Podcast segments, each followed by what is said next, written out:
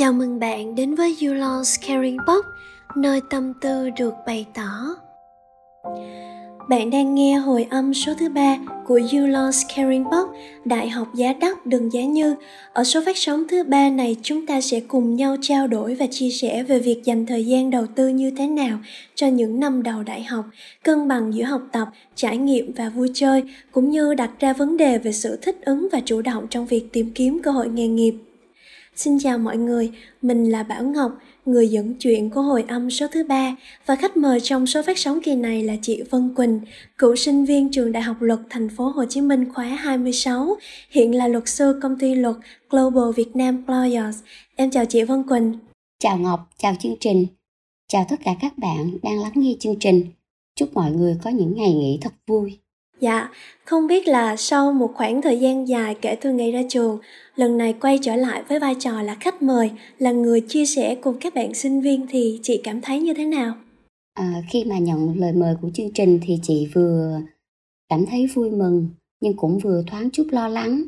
Chị vui mừng là vì ban tổ chức chương trình, trong đó có những bạn đã cùng hoạt động đoàn hội với chị thời sinh viên, vẫn nhớ đến chị và gửi lời mời chị tham gia chương trình nên hôm nay mình mới ở đây để chia sẻ với mọi người.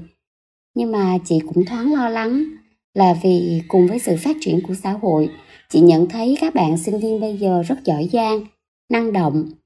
Nếu so với chị của thời điểm mười mấy năm trước thì bây giờ các bạn giỏi hơn rất nhiều, nên chị cũng không biết mình sẽ nói gì với các bạn.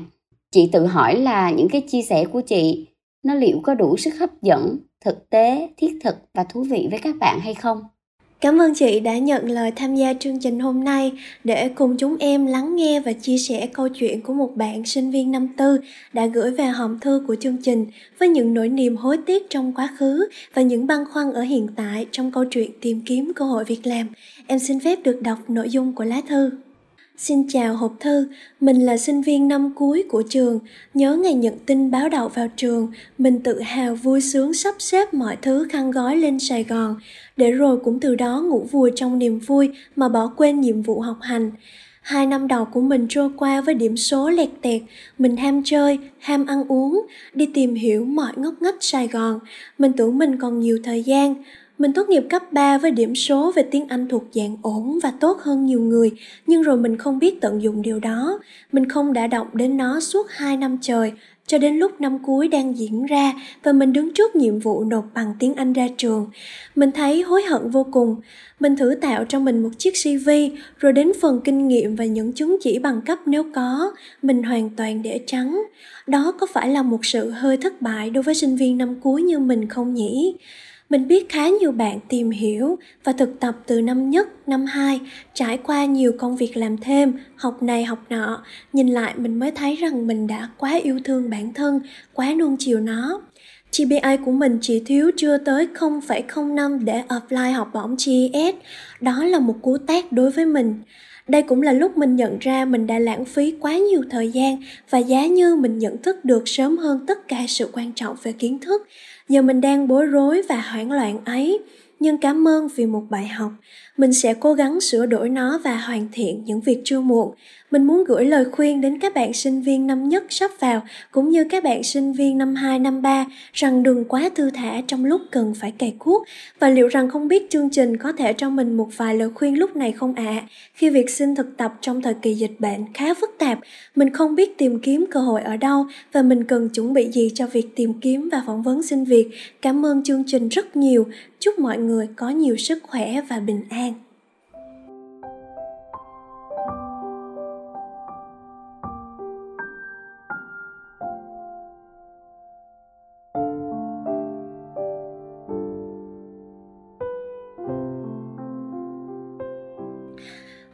Thông qua lá thư này em nhận thấy vấn đề đầu tiên mà bạn gặp phải đó là bạn dường như đang lãng phí quá nhiều thời gian cho việc chơi mà bỏ quên đi nhiệm vụ quan trọng nhất đối với một người sinh viên là học tập.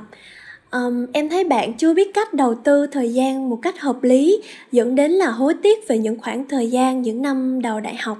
Và cái câu chuyện này thì em hoàn toàn thấy được hình ảnh chính mình trong đó. Em nghĩ đó là một cái tâm thế chung một cái tình hình chung của đa số các bạn sinh viên năm nhất thôi. Khi mà các bạn vừa đậu đại học thì các bạn thường nghĩ là ừ, mình đã vất vả học hành quá nhiều trong suốt 12 năm. Bây giờ mình đậu đại học rồi, mình có thành quả rồi thì tự thưởng cho mình chơi một chút. Đại học còn dài mà học sau cũng được. Nghĩ như thế để rồi cuối cùng là các bạn trượt dài trên chặng đường chơi một chút ấy.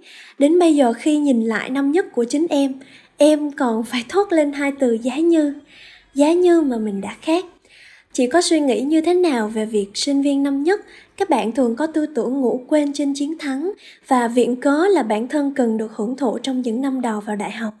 À, theo chị thì nếu nói là ngủ quên trên chiến thắng thì nghe có vẻ uh, to tát và nó mang ý nghĩa tiêu cực. Nhưng uh, chị nhìn thấy đây chỉ là cái tâm lý xả hơi thư giãn mang tính tự thưởng cho mình việc này cũng giống như khi kết thúc kỳ thi học kỳ. Các bạn trong lớp thường rủ nhau đi karaoke à, đi nhậu hay là đi chơi xa một chuyến. Chỉ tiếc là các bạn sinh viên năm nhất thay vì hưởng thụ đôi ba tháng sau khi có kết quả trúng tuyển đại học thì các bạn lại hưởng thụ quá nhiều làm cho những tháng ngày đại học trôi qua lãng phí vì không thu nạp thêm nhiều kiến thức kinh nghiệm. Đại học thì chị thấy là cũng như các năm học trước đó, vẫn là một hành trình tiếp tục thu nạp kiến thức, nhưng ở một chặng đường mới. Cho nên nhiệm vụ quan trọng nhất của sinh viên mình vẫn là học. Vui chơi, khám phá thì cũng tốt đó, tại vì tuổi trẻ mà, cần phải biết thêm những điều mới lạ cho cuộc sống mình nó có đầy màu sắc. Nhưng mà chúng ta không nên đắm chìm vào quá nhiều những cái cuộc vui chơi hưởng thụ. Bởi vì suy cho cùng thì vui thôi, chứ đừng vui quá các em ạ. Dạ vâng ạ. Mình có thể tự dành cho bản thân một khoảng thời gian nhàn rỗi để vui chơi, tận hưởng sau những tháng ngày miệt mài học tập. Nhưng mà cái chính là các bạn phải biết đâu là lúc nên dừng lại. Cách đây vài hôm, có một đứa em vừa đậu vào trường đại học luật nhắn tin hỏi em là, chị ngọc ơi, năm nhất thì mình nên học lộ trình như thế nào là hợp lý? Và chính cái câu hỏi đó của bé đã vô tình khiến em nhớ lại hồi năm nhất của mình. Nhiều hối tiếc lắm. Em không muốn là bé sau này phải đặt ra hai từ giá như cho quá khứ của mình. Nên em đã khuyên em ấy là, em ơi, em cần có một tinh thần chủ động, học tập nghiêm túc. Vì cái lượng kiến thức ban đầu sẽ chính là nền tảng tạo động lực học về sau. Bên cạnh đó, em còn cần phải chủ động rèn giũa bản thân thông qua các hoạt động giải trí trên tinh thần là vừa học vừa chơi. Bởi vì đối với em á thì em tin là sự chủ động của mỗi người sẽ là chìa khóa cho mọi việc. Em biết là còn rất nhiều bạn sinh viên năm nhất đang mơ hồ về việc xây dựng lộ trình học tập phù hợp từ khi mà các bạn vừa bước chân vào đại học. Chị suy nghĩ như thế nào là một lộ trình phù hợp cho năm đầu đại học? Và theo chị thì mình nên đầu tư vào việc học hay là mình trải nghiệm các hoạt động bên ngoài nhiều hơn?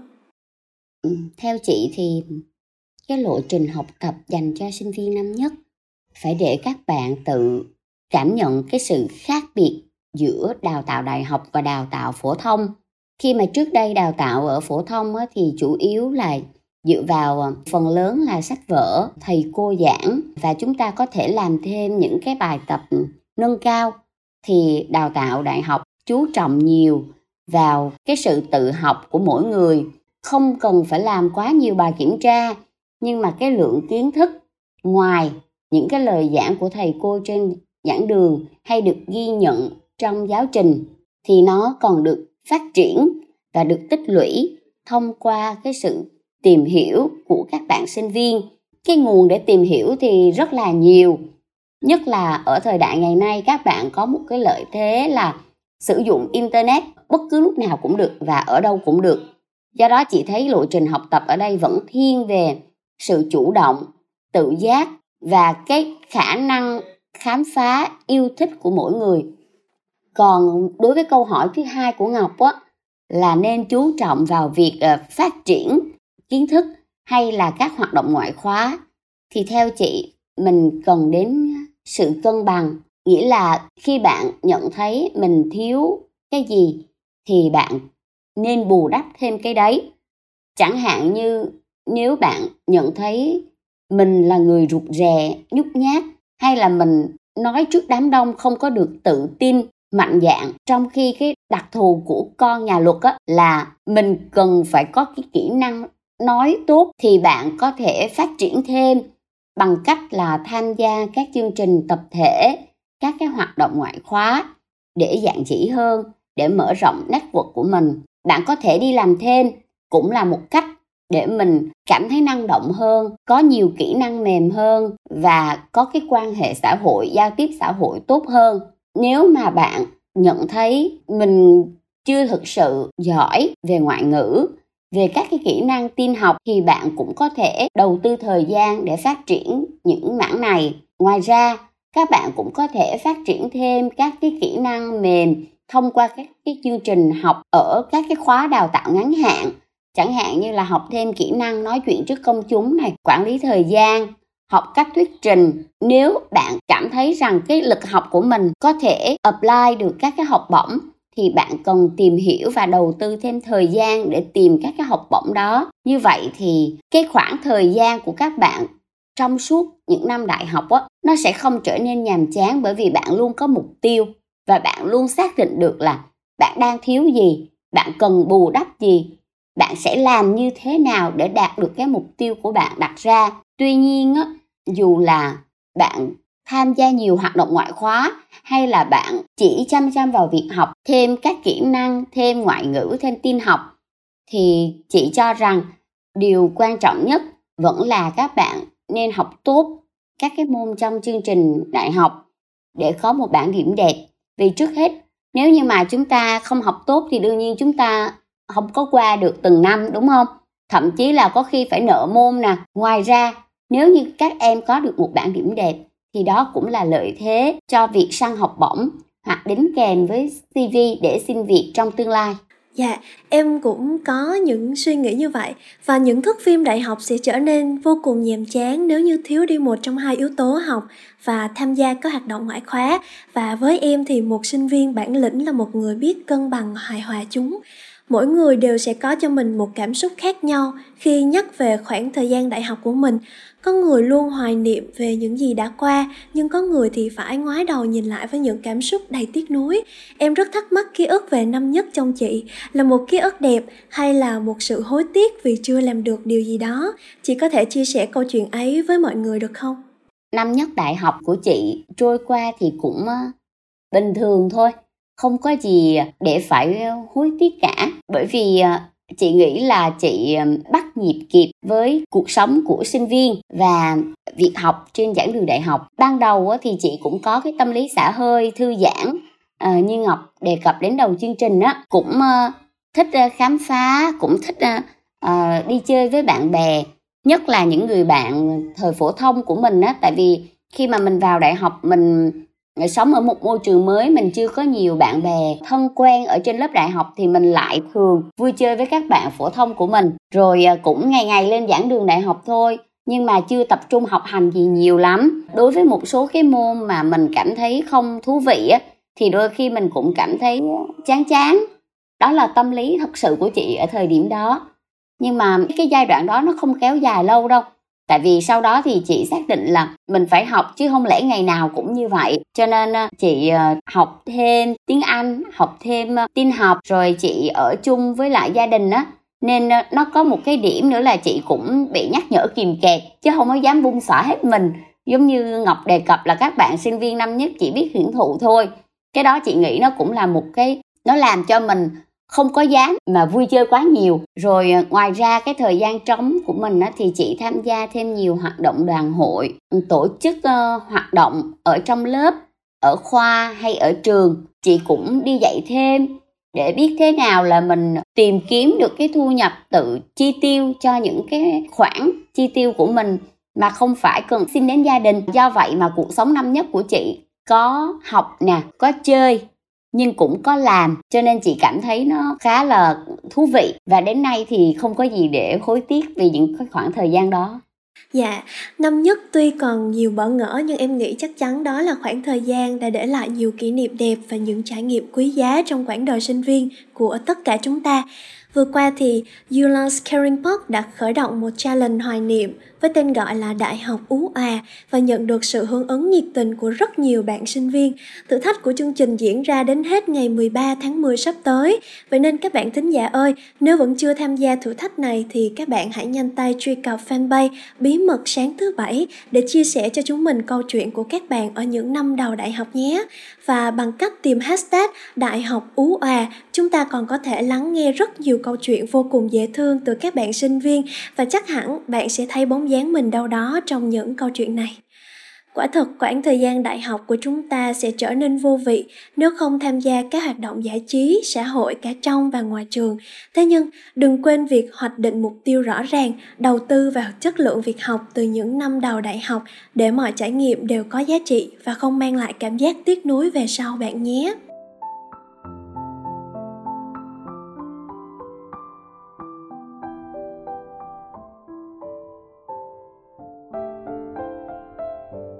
Um, vừa rồi tại số phát sóng thứ hai của chương trình, em có lắng nghe và rất tâm đắc một câu nói của cô Trịnh Anh Nguyên. Cô nói là Vậy thì các bạn trẻ hãy chọn lựa đi, chúng ta sẽ gục ngã trước hoàn cảnh hay chúng ta sẽ thay đổi để làm chủ cuộc sống.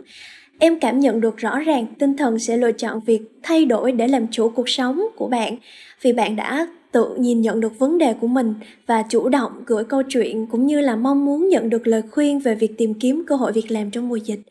Tuy nhiên thì, tình hình dịch bệnh hiện nay đã khiến cho hầu hết các doanh nghiệp buộc phải chuyển sang hình thức làm việc từ xa và điều đó đã làm cho cơ hội tìm kiếm việc làm của các bạn sinh viên bị hạn chế đi rất nhiều. Chị nhìn nhận câu chuyện tìm kiếm cơ hội việc làm trong mùa dịch như thế nào ạ? Cơ hội tìm kiếm việc làm trong mùa dịch không phải chỉ đối với sinh viên mà đối với mọi người hiện nay là khó khăn. Đây là khó khăn chung của doanh nghiệp, của xã hội. Đối với những người đã có công việc ổn định trước đó, cũng gặp khó khăn bởi vì doanh nghiệp có thể cắt giảm nhân sự. Cho nên trong cái bối cảnh đó thì chị nghĩ, cái khó khăn của các bạn sinh viên khi tìm việc làm trong mùa dịch là điều bình thường. Nó giống như là xã hội đang vào cái trạng thái bình thường mới vậy đó, thì chúng ta phải gặp những cái khó khăn nhưng mà phải dần dần thích ứng với những khó khăn đó. Tuy nhiên ờ, nói như vậy cũng không có nghĩa là tất cả đều là một màu màu đen, màu xám, mà đâu đó chúng ta cũng cần nhìn thấy những cái cơ hội khác. Điều quan trọng ở đây là các bạn phải xác định các bạn muốn làm việc gì, cần việc gì trong giai đoạn này. Nếu các bạn xác định là các bạn cần tìm các cái công việc quen thuộc đối với sinh viên mà trước đây các bạn vẫn hay làm part time trong các cái chuỗi cà phê, thức ăn nhanh, thì chị cho rằng công việc đó hiện nay cũng đang gặp khó khăn vì doanh nghiệp chưa được hoạt động 100%. Nhưng nếu các bạn nhận thấy rằng các bạn chỉ muốn tìm các cái công việc để học hỏi thêm nhiều kinh nghiệm hoặc xem một cái công ty luật ừ, văn phòng hoạt động như thế nào. Từ đó mình tích lũy thêm nhiều kinh nghiệm thì các bạn có thể tham khảo, tìm kiếm những cái chương trình internship, thực tập sinh. Các cái chương trình này thì số lượng tuyển dụng thì cũng rất là hạn chế, nên tỷ lệ chọi của sinh viên thì cao. Nói như vậy để các bạn thấy là cơ hội vẫn có đó, nhưng mà chỉ dành cho những sinh viên thật sự là nổi bật, nổi trội. Từ đó chúng ta lại nhìn thấy một vấn đề là việc học rõ ràng là rất quan trọng và nó tạo nền tảng cho chúng ta tìm kiếm được những cơ hội trong tương lai. Tình hình dịch bệnh chưa có dấu hiệu nguôi ngoai như hiện nay thì em thấy việc phỏng vấn cũng thay đổi với hình thức trực tuyến. Thì kéo theo đó chúng ta phải có những thay đổi về hình thức chuẩn bị, giống như là mình thay vì trước kia phải lay hoay tìm kiếm địa điểm để đi phỏng vấn, thì bây giờ phải chuẩn bị, đảm bảo về chất lượng hình ảnh, âm thanh hay là đường truyền mạng. Và với bề dày kinh nghiệm làm việc, chắc hẳn chị đã từng trải qua các vị trí khác nhau, từ người ứng tuyển cho đến vị trí người tuyển dụng. Chị có thể chia sẻ thêm cho tụi em những điều cần thiết để chuẩn bị cho một buổi phỏng vấn, hay những thiếu sót mà các bạn sinh viên thường mắc phải, đặc biệt là với hình thức phỏng vấn online theo chị để một uh, buổi phỏng vấn tuyển dụng mang lại cái kết quả tích cực á, thì các bạn cần chuẩn bị tốt ba yếu tố sau. Thứ nhất là kiến thức thứ hai là tác phong và thứ ba là kỹ bao gồm hai yếu tố kỹ năng và kỹ thuật. Về mặt kiến thức thì các bạn cần chuẩn bị các cái kiến thức chuyên môn cho tốt. Chị được biết là nhiều doanh nghiệp trước khi interview các bạn sẽ yêu cầu các bạn làm bài test để kiểm tra kỹ năng các bạn, từ đó mới đưa các bạn từ cái vòng ngoài vào vòng trong là vòng interview.